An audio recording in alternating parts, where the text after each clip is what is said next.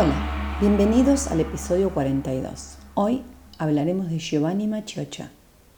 Te estarás preguntando qué tiene de oriental un nombre tan italiano y por qué le rendimos homenaje en el mes de los libros. Contemporáneo a nuestros tiempos, vivió entre 1945 y 2018. El gran maestro Giovanni Maciocha fue una de las primeras personas en escribir sobre medicina china desde el punto de vista de los occidentales. Hasta ese momento los textos sobre medicina china disponibles estaban en chino o apenas traducidos. Además, era muy difícil para los occidentales acceder a esa información. Incluso formarse era una cuestión casi elitista, puesto que los maestros chinos elegían algunos alumnos para transmitir de forma oral el conocimiento que portaban. Comparto un extracto del memorial que le realizó Jason Smith, discípulo y colaborador. Giovanni Machocha ha sido bautizado como el padre de la medicina china en Occidente, y no es para menos. Desde 1974 se dedicó en cuerpo y alma a la medicina china, tanto con sus pacientes como con sus lectores, publicando ocho libros, entre los cuales destacamos los fundamentos de la medicina china, y por supuesto, con su enseñanza y transmisión, siendo uno de los docentes y conferencistas de más actividad y reputación en Occidente. No debió ser fácil estudiar medicina china en 1974. China seguía herméticamente cerrada. No había libros disponibles o aquellos disponibles eran en francés o traducidos del francés. No había escuelas de acupuntura, ni Amazon, ni Google, ni ninguna facilidad, ni nadie a quien preguntar. Jason continúa diciendo, en 1980 pudo unirse al primer grupo de occidentales que viajaron a China como parte de un curso básico de acupuntura que organizaba el gobierno chino. Un contacto con una China muy diferente de la cual conocemos hoy en día. Podía citar perfectamente cualquier capítulo del Sowen y explicarte perfectamente cuáles eran las influencias confucionistas, legalistas o taoístas, y a la par las comparabas con las filosofías imperantes en Occidente en aquella época una riqueza intelectual tremenda que le permitía establecer ese tipo de puentes y observaciones. En su afán por desentrañar las profundidades de la medicina china, aprendió solo a leer y hablar chino. Contaba con una extensa biblioteca de clásicos y literatura en chino. No se fiaba de las traducciones. Aprendió a leer con un diccionario, tarjetas repletas de caracteres hechos a manos y fotocopiadas, y a hablar con un método de idiomas en cassette, que ponía todas las noches en sus coches al terminar con sus pacientes. Giovanni era una persona generosa por naturaleza. Además, Jason Smith, Peter Denman y otros grandes referentes de la medicina china actual tuvieron el privilegio de conocerlo y compartir su conocimiento y dejarse llevar por su pasión. Giovanni Machocha nos dejó ocho libros que fueron traducidos en diez idiomas y son referencia de cualquier alumno de medicina china. Fundamentos de la medicina china, la psiquis en la medicina china, diagnóstico por la lengua, manual de la práctica clínica de la medicina china, diagnóstico de la medicina china, perlas de la clínica, obstetricia y ginecología de la medicina china y los canales de acupuntura. El gran Machocha fue un pionero, curioso y lleno de generosidad, que nos dejó su saber para siempre y que siempre le estaremos agradecidos. Pero, pero esto ya lo saben. Esto no lo digo yo. Esto me lo contó Marco Polo.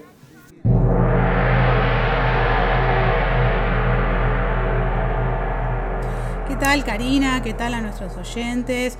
Increíble la historia de Giovanni Machocha, un italiano en China. La verdad es que es es, un aporte tan, tan crucial para todos los que estudiamos esto, porque nos pasa muchas veces que el acceder a estos textos que se traducen directamente del chino, muchas veces habiendo pasado por otro idioma en el medio, realmente nos llega un, eh, un puzzle, ¿no? Un, un, rompecabezas de cosas que van entre lo que uno quiso decir, lo que el otro interpretó, y realmente son cosas que ya son difíciles de por sí para encima tener esos problemas idiomáticos.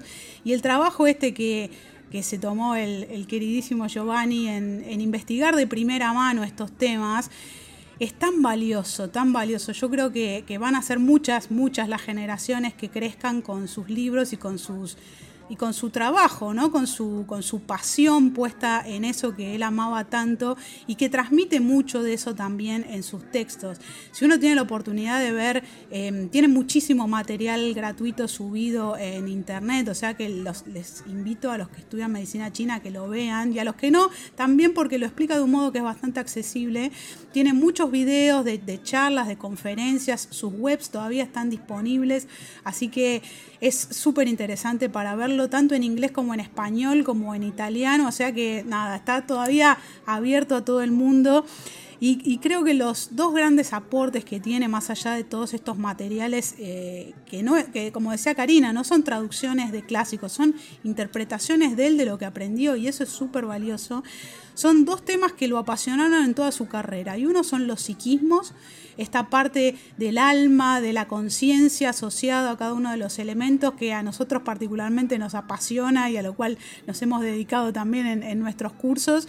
Em, esto de los psiquismos, de lo cual tiene el libro eh, El psiquismo en la medicina china, que es una belleza. Em, y después el otro tema central que para mí es súper importante cuando uno enseña justamente síndromes es esto del diagnóstico diferencial. Tomarse el tiempo para analizar, por ejemplo, como ocurre en, en la práctica de la medicina china, de analizar todas las posibilidades de una cefalea las siete posibilidades de una cefalea y me parece de, un valor tan grande todo eso que aportó, que incluso cuando uno lee el libro, él dice, bueno, y sigan investigando para encontrar lo que yo todavía no pude ver. Así que creo que eso nos habla de una persona con un enorme respeto al conocimiento, a los ancestros y sobre todo una, una gran dedicación sabiendo que lo que él cultivó nos va a hacer crecer a todos. Así que gracias Giovanni, ahí donde estés, honraremos tu camino este, con todo nuestro esfuerzo.